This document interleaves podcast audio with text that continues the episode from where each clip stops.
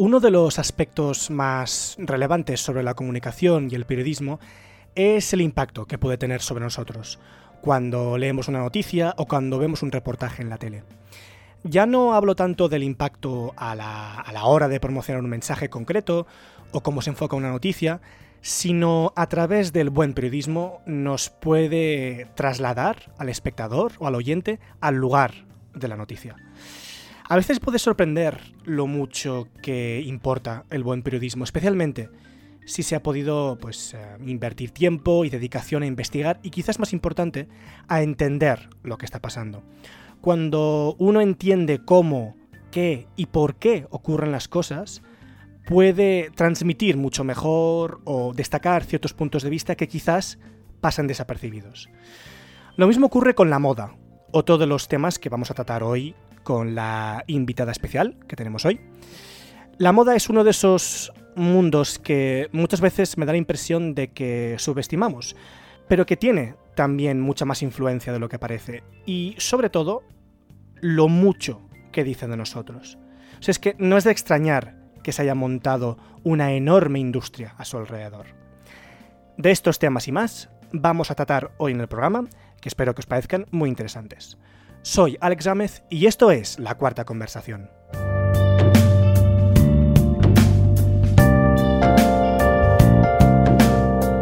Por eso, hoy nos acompaña Sara Gómez, periodista y redactora de contenidos. Hola Sara, bienvenida, ¿qué tal? Hola, buenas. Pues genial, estoy muy contenta de participar en tu podcast y bueno, dispuesta a tener una conversación interesante entre amigos. Sí, pues esa, es la intención. Vamos a hablar hoy de varios temas, varios temas que sé que, bueno, son, son temas que controlas, es temas que has podido estudiar o que has podido vivir, y creo que tu punto de vista puede ser bastante interesante. Empecemos primero por el tema del periodismo y de la comunicación, que esto es algo que tenemos tú y yo en común, ya que hemos estudiado lo mismo. Así que yo primero lo que quiero preguntarte es, ¿qué te llevó a estudiar periodismo y mm, qué aspectos de esta profesión te gustan más? Pues principalmente escogí periodismo por dos motivos. Son cosas que yo vi desde bien pequeñita, porque ya con 8 o 9 años yo empecé a escribir microrelatos, poemas y lo disfrutaba muchísimo. Me encantaba buscar las palabras adecuadas para transmitir lo que quería decir y bueno, toda mi familia y mis profesores me lo decían, que tenía este talento. Y además, cuando hacía presentaciones orales en la escuela o el instituto, también lo disfrutaba muchísimo. Exponer, conectar con mis compañeros, que me hicieran preguntas, interactuar, presentar. Entonces, eh, yo sabía que tenía que tirar por el camino de la comunicación y no lo dudé. La verdad es que lo tuve muy claro durante todo bachillerato y escogí periodismo. Yo quería estudiar en la Pompeu Fabra de Barcelona y por suerte lo conseguí. Y bueno, la verdad es que no me he arrepentido nunca y estoy muy contenta.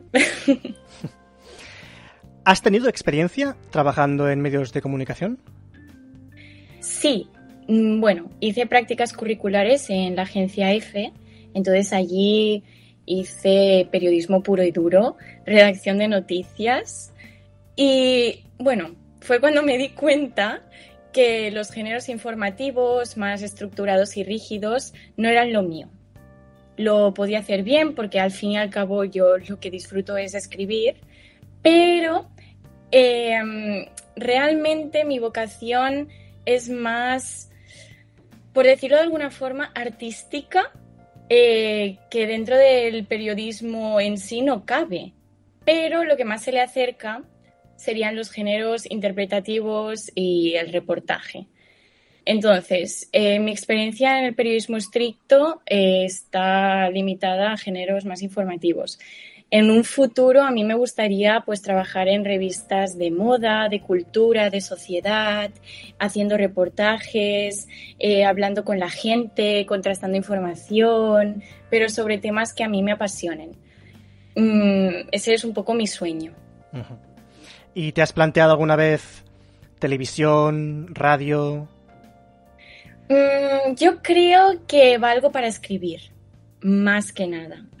Eh, es verdad que mm, televisión eh, me da curiosidad, me gustaría conocer ese mundo desde dentro y lo veo como un reto al que no me importaría hacer cara, pero como reflexionando realmente sé que lo que puedo llegar a hacer mejor es eh, escribir, redactar, transmitir con mis, mis palabras y poner un toque de literario, un toque personal a mis textos periodísticos. Sobre este tema de los géneros del periodismo que te gustan, más en concreto el interpretativo y el reportaje, luego vamos a ahondar un poquito más en eso. Pero antes de ello, ¿qué ha sido algo que has aprendido a través del periodismo, a través de la comunicación, sobre ti misma? Con la experiencia que tengo en el mundo de la comunicación, la mayor lección que he aprendido es que cada día hay nuevos retos y que hay que mantener la mente abierta para seguir evolucionando y creciendo. Mm, por ejemplo, le planteo una pregunta a un compañero y este me da una respuesta en la que yo nunca hubiese pensado. Esto me hace reflexionar y me hace darme cuenta que hay que retroalimentarse y que hay que eh, coger eh, lo mejor de las personas con las que trabajamos para seguir creciendo como profesionales. Esto se traduce a siempre ser humilde, trabajador y dispuesto a aprender. Una última pregunta así más general. Quizás sea un poco demasiado para contestar, pero quiero ver tu punto de vista. Y es, ¿Qué mm, desafíos o qué ves en el futuro del mundo de la comunicación y el mundo del periodismo? Sobre todo la integración de todo lo que sucede en las redes sociales, en los medios escritos, eh, impresos y también en la televisión, que se consume hoy en día pues de forma muy liviana, sobre todo entretenimiento, pues programas para desconectar, realities, todo esto.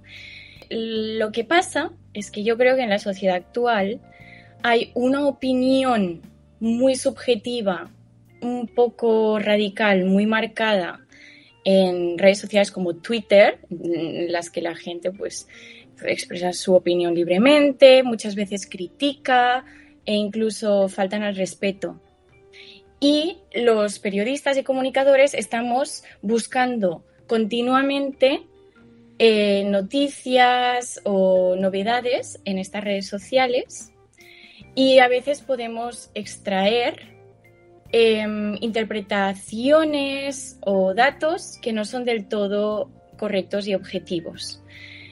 Por ejemplo, yo ayer leí que eh, la revista People había anunciado que Rosalía y Raúl Alejandro han cortado su relación, que han roto, ¿vale? Mm. Leí el artículo de la revista People y no vi ninguna fuente clara. No pude asegurarme de que eso fuera real porque los artistas todavía no lo han desmentido, ¿vale? Y eh, en la revista no se mencionaban fuentes claras. ¿Qué quiere decir eso? Que se ha publicado una noticia en una revista con millones de seguidores y que esa noticia a día de hoy todavía no está confirmada por ninguno de los miembros de la pareja. Este es un ejemplo claro de que el mundo, redes sociales, noticias aceleradas, fluctuación de información continua, pues no está ligada a eh, un, periodismo y una comunicación más veraz, más eh, fiable, contrastada, lo que, bueno, hemos estudiado que se llama slow journalism, que es este periodismo cocinado a fuego lento, con esos buenos reportajes, con fuentes, con testimonios, con la observación del periodista que describe la atmósfera describe el paisaje, la situación. Ahora todo es muy veloz. Y a mí lo que más me gusta es leer un reportaje que me transporte a un lugar, que me haga comprender la situación desde dentro, en la medida de lo posible. Y yo creo que ese es un reto que vamos a tener en un futuro en este mundo. Eh, la velocidad y la viralidad en las que eh, las informaciones están mm, compartiéndose y están tomándose en serio. Hay que ponerse un poco más de distancia con lo que leemos y vemos en Internet. Mira, justamente sobre este tema, sobre el género interpretativo, sobre los reportajes, que me has comentado que es un género que te gusta mucho. Sí. ¿Recuerdas algún reportaje en concreto que te haya marcado? ¿Alguno que siempre uses como ejemplo? ¿Alguno en el que recuerdes? ¿Alguna historia que no tiene nada que ver contigo, pero te acuerdas de tal historia porque estaba muy bien redactado? Pues bueno, hay un clásico de The New Yorker sobre las bombas de Hiroshima y Nagasaki eh, que se publicó en los años 50 en Estados Unidos, obviamente. Era un reportero estadounidense que viajó a Japón y se dedicó durante unos cuantos días a entrevistar a la gente, a ver cómo estaba la situación y a reflexionar sobre ello. Entonces a mí eso me marcó porque bueno, es un reportaje muy extenso y es un reportaje eh, con el que tú puedes viajar a ese lugar mentalmente. Puedes eh, visualizar cómo estaba la ciudad después de que caían las bombas, puedes percibir el dolor, la angustia, el miedo en, los testimonios de la gente. Y mm, todo eso lo ha transmitido una sola persona con eh, una libreta y un bolígrafo y una cámara, que no sé si la llevaba él o él iba con un cámara. Pero la forma que tuvo el periodista de procesar esa información, de poner un orden, de escribirlo de forma clara y a la vez de transmitir tantísimo, eh, me parece algo admirable. Justamente esta semana que se ha puesto tan de moda ir a ver Oppenheimer y que, bueno, esta situación se ha discutido tanto, pienso que aparte de ver la película, si estás interesado en este momento histórico, deberías leer este reportaje. O sea que realmente un poco la conclusión que podemos sacar es que debemos ser cautos ¿no? a la hora de interpretar la información que vemos por Internet, por redes sociales, más concretamente, y también que la labor del periodista es una labor que, que tiene mérito cuando se hace bien. Exacto. Sí, totalmente de acuerdo. Entonces, hay otro tema que sé que te gusta mucho, que seguramente tienes muchas ganas de profundizar a nivel profesional en este sector, que es el sector de la moda y la cosmética. Entonces, ¿qué es lo que más te gusta de este sector? ¿Por qué quieres dedicarte o por qué te gustaría dedicarte a este sector? Bueno, es una preferencia personal porque yo pienso que la moda y también la forma en la que nos peinamos o nos maquillamos transmite mucho quién somos. Es una forma de expresión personal muy poderosa. Es verdad que no hay que juzgar a una persona por su aspecto físico. Yo soy muy consciente de ello. Pero las personas que disfrutan expresándose a través de su armario y de su maquillaje o estética en general, son muy interesantes desde mi punto de vista. ¿Por qué? Pues porque puedo ver sus colores, puedo ver incluso sus emociones. Si ese día se quieren sentir Mm, poderosos, si ese día están tristes, si ese día quieren ponerle color a la vida o quieren una escala de negros y grises elegante. Mm, es algo que me fascina. Mm. Entonces, pienso que vivimos en una época en que esto se tiene muy en cuenta. Y personalmente considero que los medios escritos y digitales que tratan temas de moda, cosmética, etcétera, em, lo están haciendo bastante bien. No todos, pero algunos de los importantes sí. Porque están dando voz a muchos diseñadores, están eh, mostrando muchos tipos de cuerpos, de colores, están integrando estilos diferentes, están abriendo los ojos a mucha gente. ¿Y qué pasa? Que es que yo pienso que la moda y la belleza trasciende lo estético.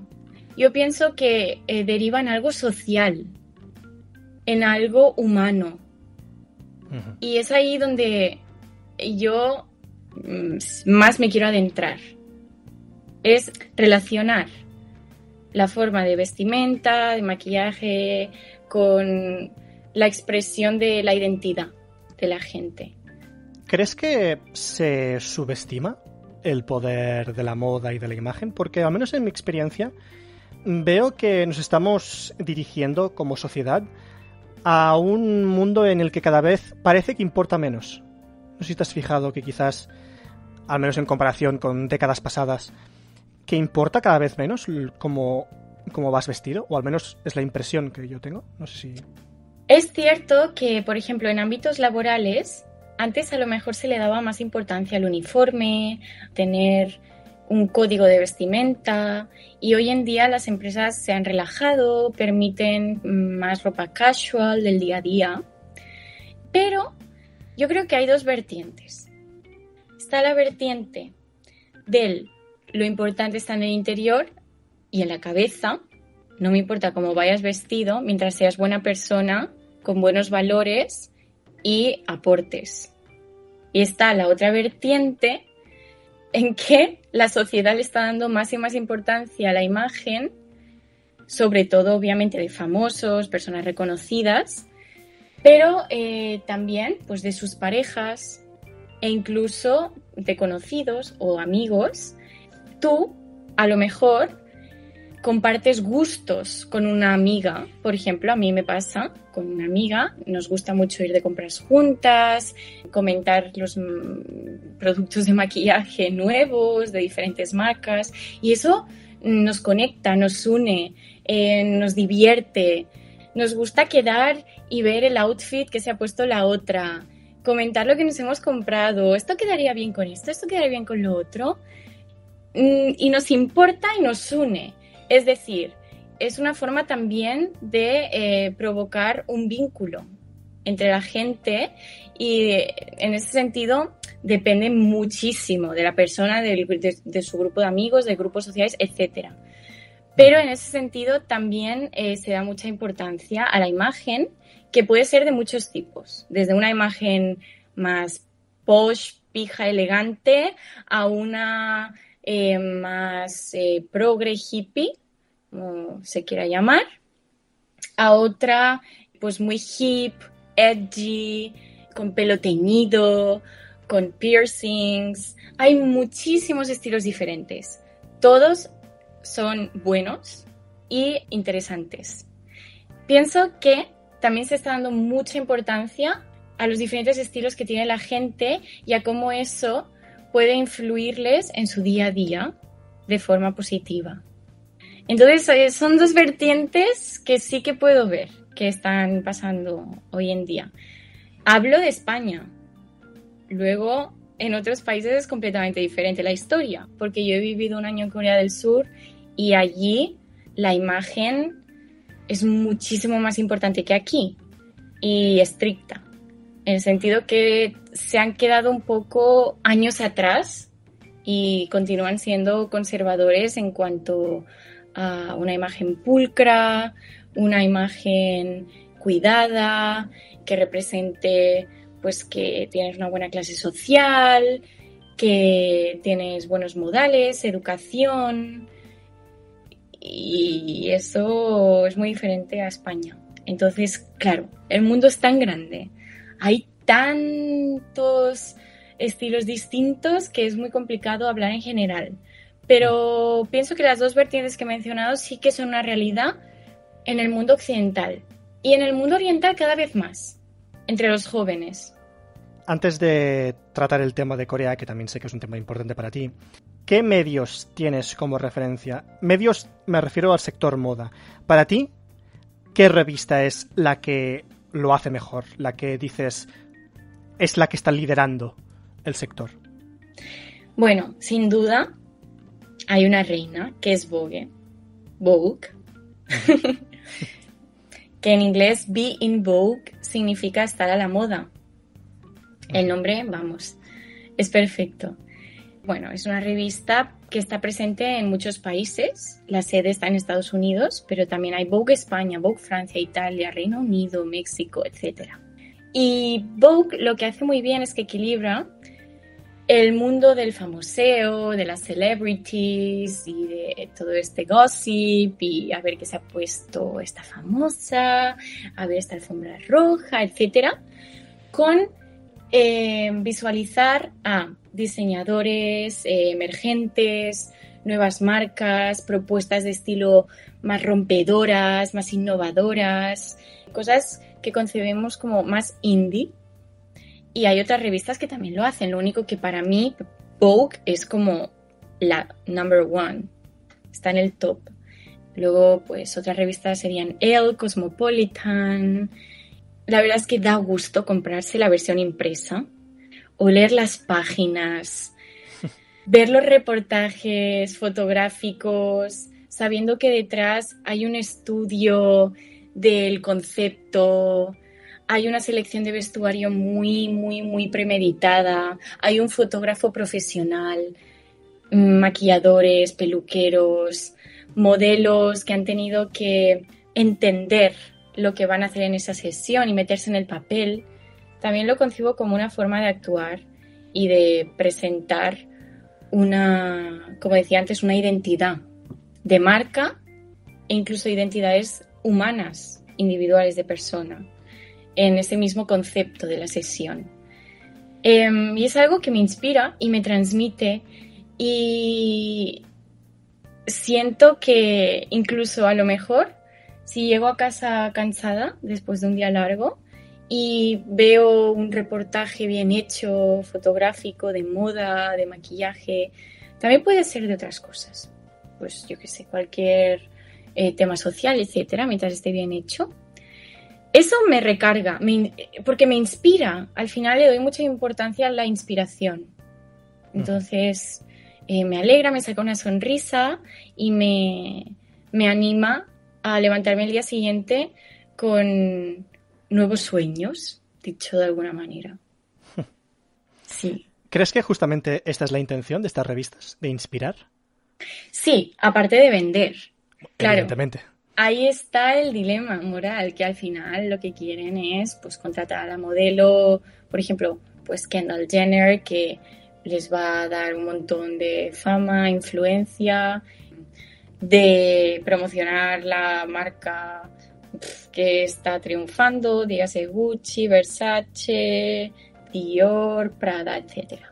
Que también me gusta, porque a ver, hay que reconocer que tienen esa fama por algún motivo, o sea, son unos cracks y tienen un equipo detrás de estas marcas mm, increíble, contratan a los mejores, la calidad es increíble, tienen unos conceptos que van más allá, que son muy innovadores temporada tras temporada, etc. igual con el maquillaje, em, pues por ejemplo, Charlotte Tilbury ahora está triunfando, la marca de Selena Gómez, Rare Beauty, etcétera, etcétera, etcétera. Esto en el mundo occidental. En el mundo oriental hay otras marcas que yo he conocido eh, viviendo en Corea y que siguen innovando y hay tendencias y cada chica tiene unas facciones diferentes o chico y necesita cosas diferentes. Ahora se ha puesto mucho de moda el colorete, el blush. Eh, a lo mejor dentro de cinco años se pondrá de moda hacerse un contouring mucho más marcado, está de moda más los brillos de labios, gloss, luego volver al mate. Es que es todo una corriente que no para de fluir.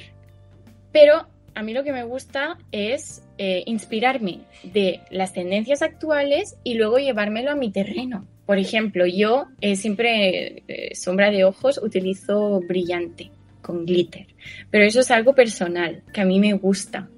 Yo sé que hay muchas otras chicas y chicos que les gusta, pero no es una tendencia generalizada en todo el mundo. entonces, ahí hay otro balance, otro equilibrio entre lo que está de moda, pero que luego no hay que seguir al rebaño ciegamente y hay que tener un estilo personal, unos principios eh, y llevártelo a tu terreno, eso siempre. Entonces, al final, las revistas y los medios de comunicación de este sector tienen que servir de, de proyectores que muestran lo que la industria ahora está produciendo. Pero vuelvo a decir, lo que más me gusta es ver muchos puntos de vista, muchos países distintos, diseñadores distintos, estilos distintos y coger de cada uno lo que te guste, irte inspirando poco a poco. Yendo ahora al tema de Corea, que será el último tema ya. Sí. Sé que es una parte bastante importante de tu vida ahora, pero yo lo que me pregunto es, ¿qué te llevó a Corea? ¿Cómo, cómo acaba una chica barcelonesa? ¿Con 21 años fuiste o con 22? La primera vez que fui tenía 20. Imagínate. Una chica barcelonesa de 20 años en la otra punta del mundo, en una cultura completamente opuesta. ¿Y con qué objetivo? ¿Qué es lo que te llevó hasta allí? Pues hay varios motivos. a ver, eh, yo desde bien pequeñita quería vivir en otro país. No sé por qué, pero tenía esa idea metida en la cabeza. Yo soñaba, sobre todo, con visitar y vivir en los países nórdicos de Europa, eh, pues como Finlandia, Suecia, Noruega, Dinamarca, e incluso Países Bajos. Me gustaba mucho. Entonces, hasta que tuve 15, 16 años, mi objetivo era en un futuro vivir al menos un añito en uno de esos países o hacer el programa Erasmus durante la universidad en un país nórdico. Bueno, que al final lo acabé haciendo porque me fui tres meses a Escocia, que se podría meter un poquillo en, en ese grupo de países nórdicos. Más o menos. Más o menos. Yo fui muy aficionada en mi adolescencia al patinaje artístico. Y me enamoré, porque sí, porque tenía mucho carisma y me parecía guapo, de un patinador que era americano-japonés. Entonces, él eh, fue como mi primer crush asiático. Ahí descubrí que mm, me atraían, porque, bueno, es una realidad. Hay mucha gente que le parecen mm, ya no feos, poco atractivos. Pero sí, a mí me gustaban. Y bueno, pues luego dio la casualidad que conocí a, un chico coreano en Barcelona, nos enamoramos y a mí me atraía conocer Asia porque me gusta mucho viajar. Como he dicho antes, yo quería vivir en otro país y decidimos empezar una relación a distancia. Yo fui a Corea durante la pandemia, un par de meses, y me quedé fascinada por la gastronomía, la cultura, las tradiciones, la forma de, vivir, de ver el mundo, que es bastante distinta a la nuestra. Entonces, ¿qué hice? Como ya he mencionado, pues cogí lo mejor de cada cosa, lo que yo consideraba más positivo y me lo hice mío. Entonces, eh, pues ya le tengo cariño al país, a la cultura y me gusta volver. Entonces, yo acabé la universidad y tuve la suerte de conseguir prácticas en una empresa coreana. y luego tuve más suerte porque me contrataron. Y bueno, conseguí un visado de un año y me fui a Corea un año a vivir con mi pareja. Em, alquilamos un pisito y ya pues pude vivir un poco lo que es la vida cotidiana, más del día a día ahí en Corea. Mm. Es verdad que el idioma me está costando, me puedo defender para sobrevivir, pero bueno, lo estoy estudiando ahí poco a poco, me tengo que poner, pero es muy complicado. Hay que echarle ganas e hincar codos. pero, pero sí, y bueno, mi idea es vivir entre España y Corea en el futuro si continúo con este chico, o yo que sé dónde me llevará la vida. O otro país, es que nunca se puede predecir el futuro, pero bueno, sí que es verdad que estoy encantada con el país que me ha tocado descubrir, la cultura, la gente. Tengo amigos de allí y, bueno, pues sí, estoy viviendo un poco entre los dos mundos ahora. ¿Qué diferencias culturales encontraste más destacables, más interesantes? Un poco, ¿cuál fue esa experiencia que tuviste? Porque seguro que has tenido alguna experiencia que nunca vas a olvidar de lo diferente que fue. Sí, sobre todo em, el formalismo que tienen al dirigirse a, a las personas mayores. Porque en Corea hay tres formas diferentes de hablar. ¿Vale? Está la más casual, que, bueno, es la que utilizan los amigos entre ellos y la familia cercana. Y ya, deja de contar. Luego está el segundo escalón, que son eh, las personas mayores a ti que no conoces, que acabas de conocer, son desconocidos, ¿vale? O, por ejemplo, gente en el trabajo, tus compañeros, si no eres muy cercano. Y también familiares con los que no tienes mucha relación. ¿eh? Por último está el nivel más formal, que bueno, se utiliza pues con ancianos, por ejemplo, tú con tus abuelos puedes hablar de forma informal si eres cercano, pero es que si no, tienes que utilizar la forma formal de hablar. Em, pues con tu jefe, si es una gran empresa, con, con gente pues que tiene una autoridad. Entonces, como hay una línea tan fina, tan subjetiva entre ¿eres cercano a mí o no? ¿Somos amigos o no? ¿Puedo hablarte así o así? Eh, tú eres el jefe de una pequeña empresa y tú de una multinacional. ¿A ti te puedo hablar con yo al final de las palabras o tengo que poner ibnida al final de las palabras? Más informal o más formal. Son escalones, matices que a veces cuesta definir. Y eso me chocó mucho. Luego también em, el ritmo en el que viven, eh, todo está muy optimizado. Tienen formas de transporte, de comprar, de moverse, de trabajar, muy eficaces. ¿vale? Y es como que destinan muchos esfuerzos, mucha investigación en em, acelerar los procesos de forma que se tenga que esperar lo menos posible, que haya mm, pocos inconvenientes, casi ningún malentendido, todo bien explicado, señalizado. El servicio es muy bueno en restaurantes, locales, tiendas. Realmente te atienden como si fueras no un rey o una reina, pero es que te hacen sentir bien tratado, especial. E incluso si tú vas mucho a un restaurante, te van a regalar platos, bebidas. Son muy hospitalarios y en general muy generosos. No puedo decir que todos, porque es un país con millones de habitantes, pero sí, puedo decir que son muy generosos. Y a ver, hay ahora un gap, un salto, una diferencia muy importante entre la generación más anciana y los jóvenes. Los jóvenes se parecen más a, cómo somos aquí en Occidente, no solo los jóvenes, sino pues la generación de nuestros padres, un poco más abiertos de mente, más relajados, pero aún así respetan a los mayores y todos sus principios, e incluso eh, es como que los hacen suyos y, los siguen transmitiendo. Lo único que ahora se están abriendo un poco más y, todo está más suave, más suavizado. Pero, pero sí, sí, sí, se ve. Y la verdad es que es fascinante. ¿Y cómo es un poco el día a día allí?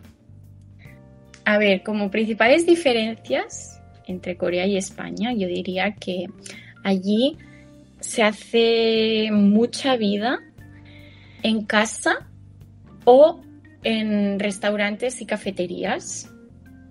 Y en España se hace más vida en la calle. Pero tengo que puntualizar que en Corea también hay muchos parques y a la gente le gusta mucho salir a pasear y hacer ejercicio en la calle. Lo único que tienen a lo mejor rutinas más definidas. También porque tienen una exigencia laboral bastante estricta. Entonces, yo por lo que he visto, de lunes a viernes, trabajo casa y por la noche muchas veces salen a cenar fuera, a restaurantes, y beben alcohol. En Corea hay una cultura del alcohol muy grande y es algo que incluso se relaciona a, lo social. Es decir, que si tú quedas con tus amigos para beber, estás, además de desfogándote, estás conectando con ellos, estás eh, acercándote a ellos, estás escuchándoles, comprendiéndoles a través del chupito de soju. Eh, si tú sales a beber con tu jefe o con tus compañeros de trabajo, ya puedes tener por seguro que sois más cercanos, que tenéis más confianza, porque habéis bebido juntos. Mm, le dan un significado a eso que a mí me chocó al principio, pero comprendo. Y es verdad que, bueno, pues yo también eh, he probado esa cultura del alcohol y sí que pues te lo pasas bien y, te abres y te ríes, como en España, pero es un poco diferente, no sé, es, eh, es complicado, hay que vivirlo. Y sí que es verdad que a bastantes se les van las manos y se tiene que controlar, porque suelen beber con chupitos, no tanto como aquí con, con vasos de cerveza, con, con copas de vino o birras. Y son licores fuertes y bueno, pues sí que se ve mucha gente pues borracha por la calle en general. Sé que eso también pasa en otros países como Japón. Están tan estresados y en tanta velocidad de exigencias en, el mundo laboral, incluso familiar, que bueno, se desfogan por ese lado. Em, son muy apasionados de la comida, O sea, esto es algo que tienen en común con el Mediterráneo. Eh, o sea, les encanta su gastronomía, son disfrutones, eh, aman su cocina, la defienden, están orgullosos y a mí eso me encanta. Y bueno, ya pues si, nos vamos al fin de semana, hacen planes en familia, pequeñas excursiones, eh, o, se, quedan más tranquilos en casa y, A ver, es una vida similar a la de Occidente con sus matices diferentes. Así que hay algunos contrastes. Pero bueno, son cosas que, hay que vivir. Porque si no, sí, no, no se llegan a comprender del todo. Mm. Un poco por lo que me comentas, me da un poco la impresión, ah, dime si me equivoco o no, que están un poco reprimidos, un poco en, a la hora de compartir sus emociones y sus pensamientos. Sí. No quiero generalizar, pero yo creo que sí, en muchas áreas de la vida sí. Esta es una cuestión que es que yo pienso que eh, les importa mucho lo que piensen los demás de ellos. Tienen miedo a ser juzgados. Y son precavidos, porque han tenido una historia complicada eh, de invasiones, de, bueno, de traiciones, en general como nación.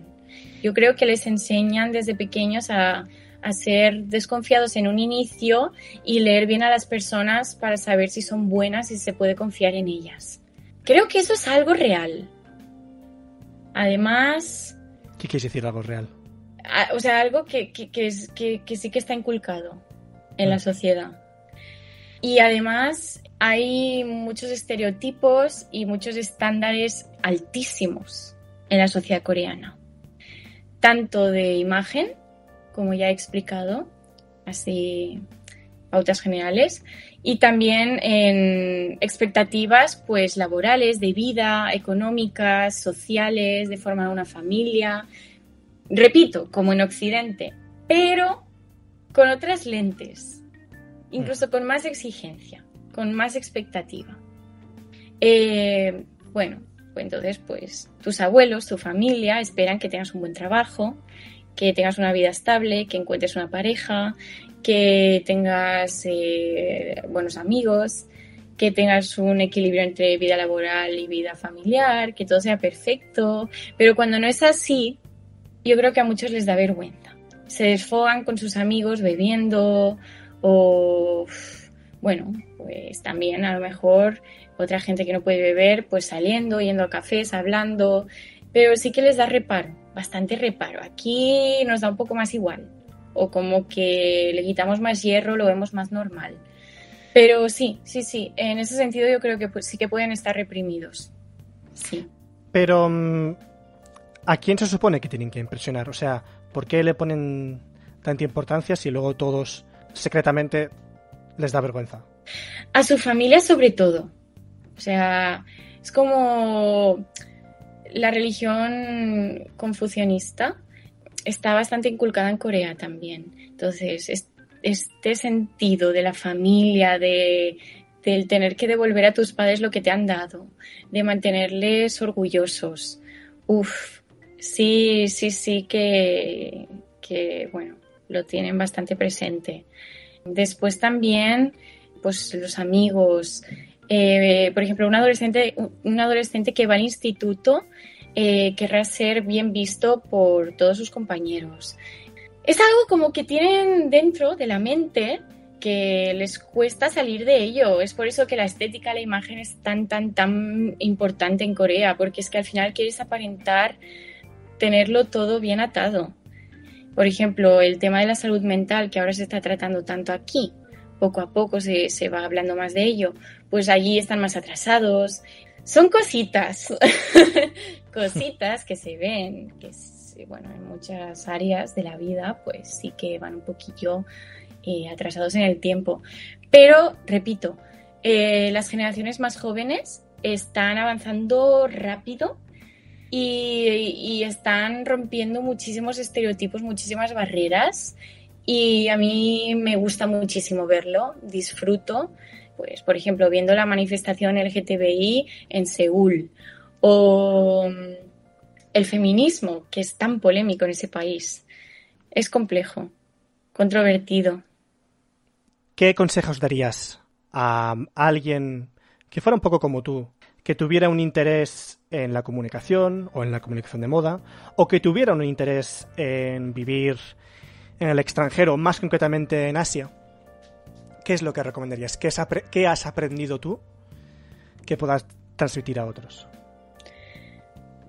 Mm, yo les diría que no tengan miedo en dar el paso de hacer que su sueño se manifieste en algo palpable, en algo real, en una experiencia, en una vivencia.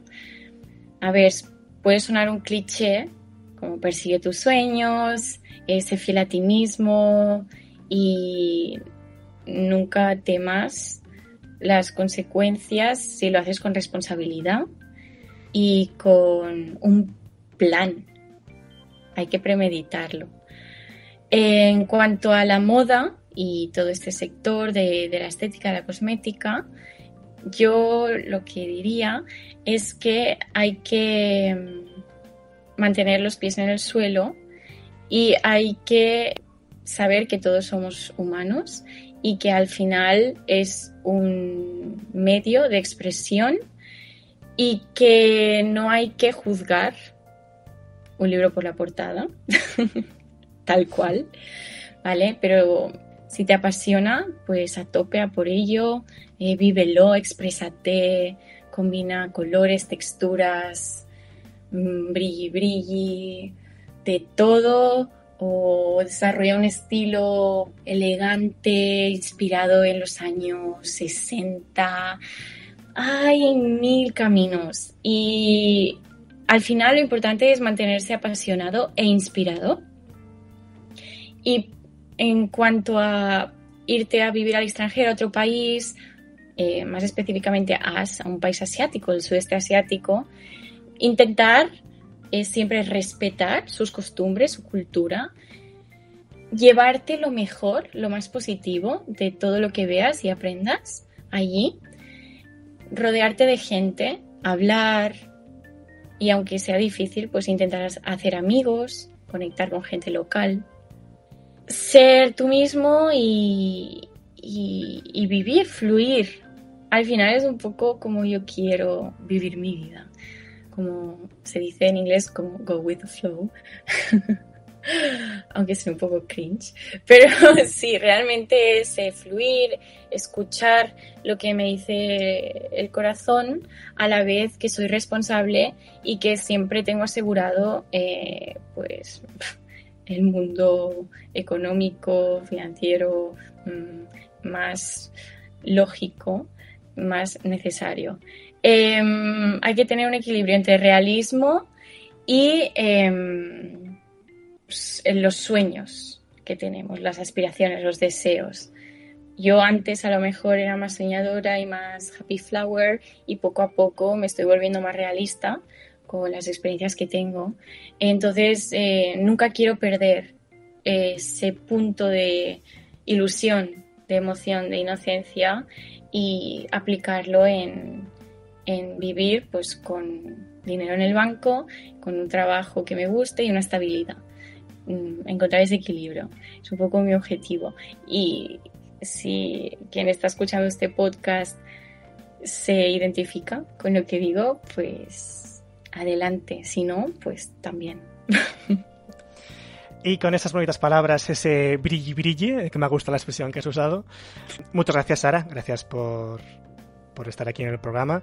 Me ha gustado mucho escucharte.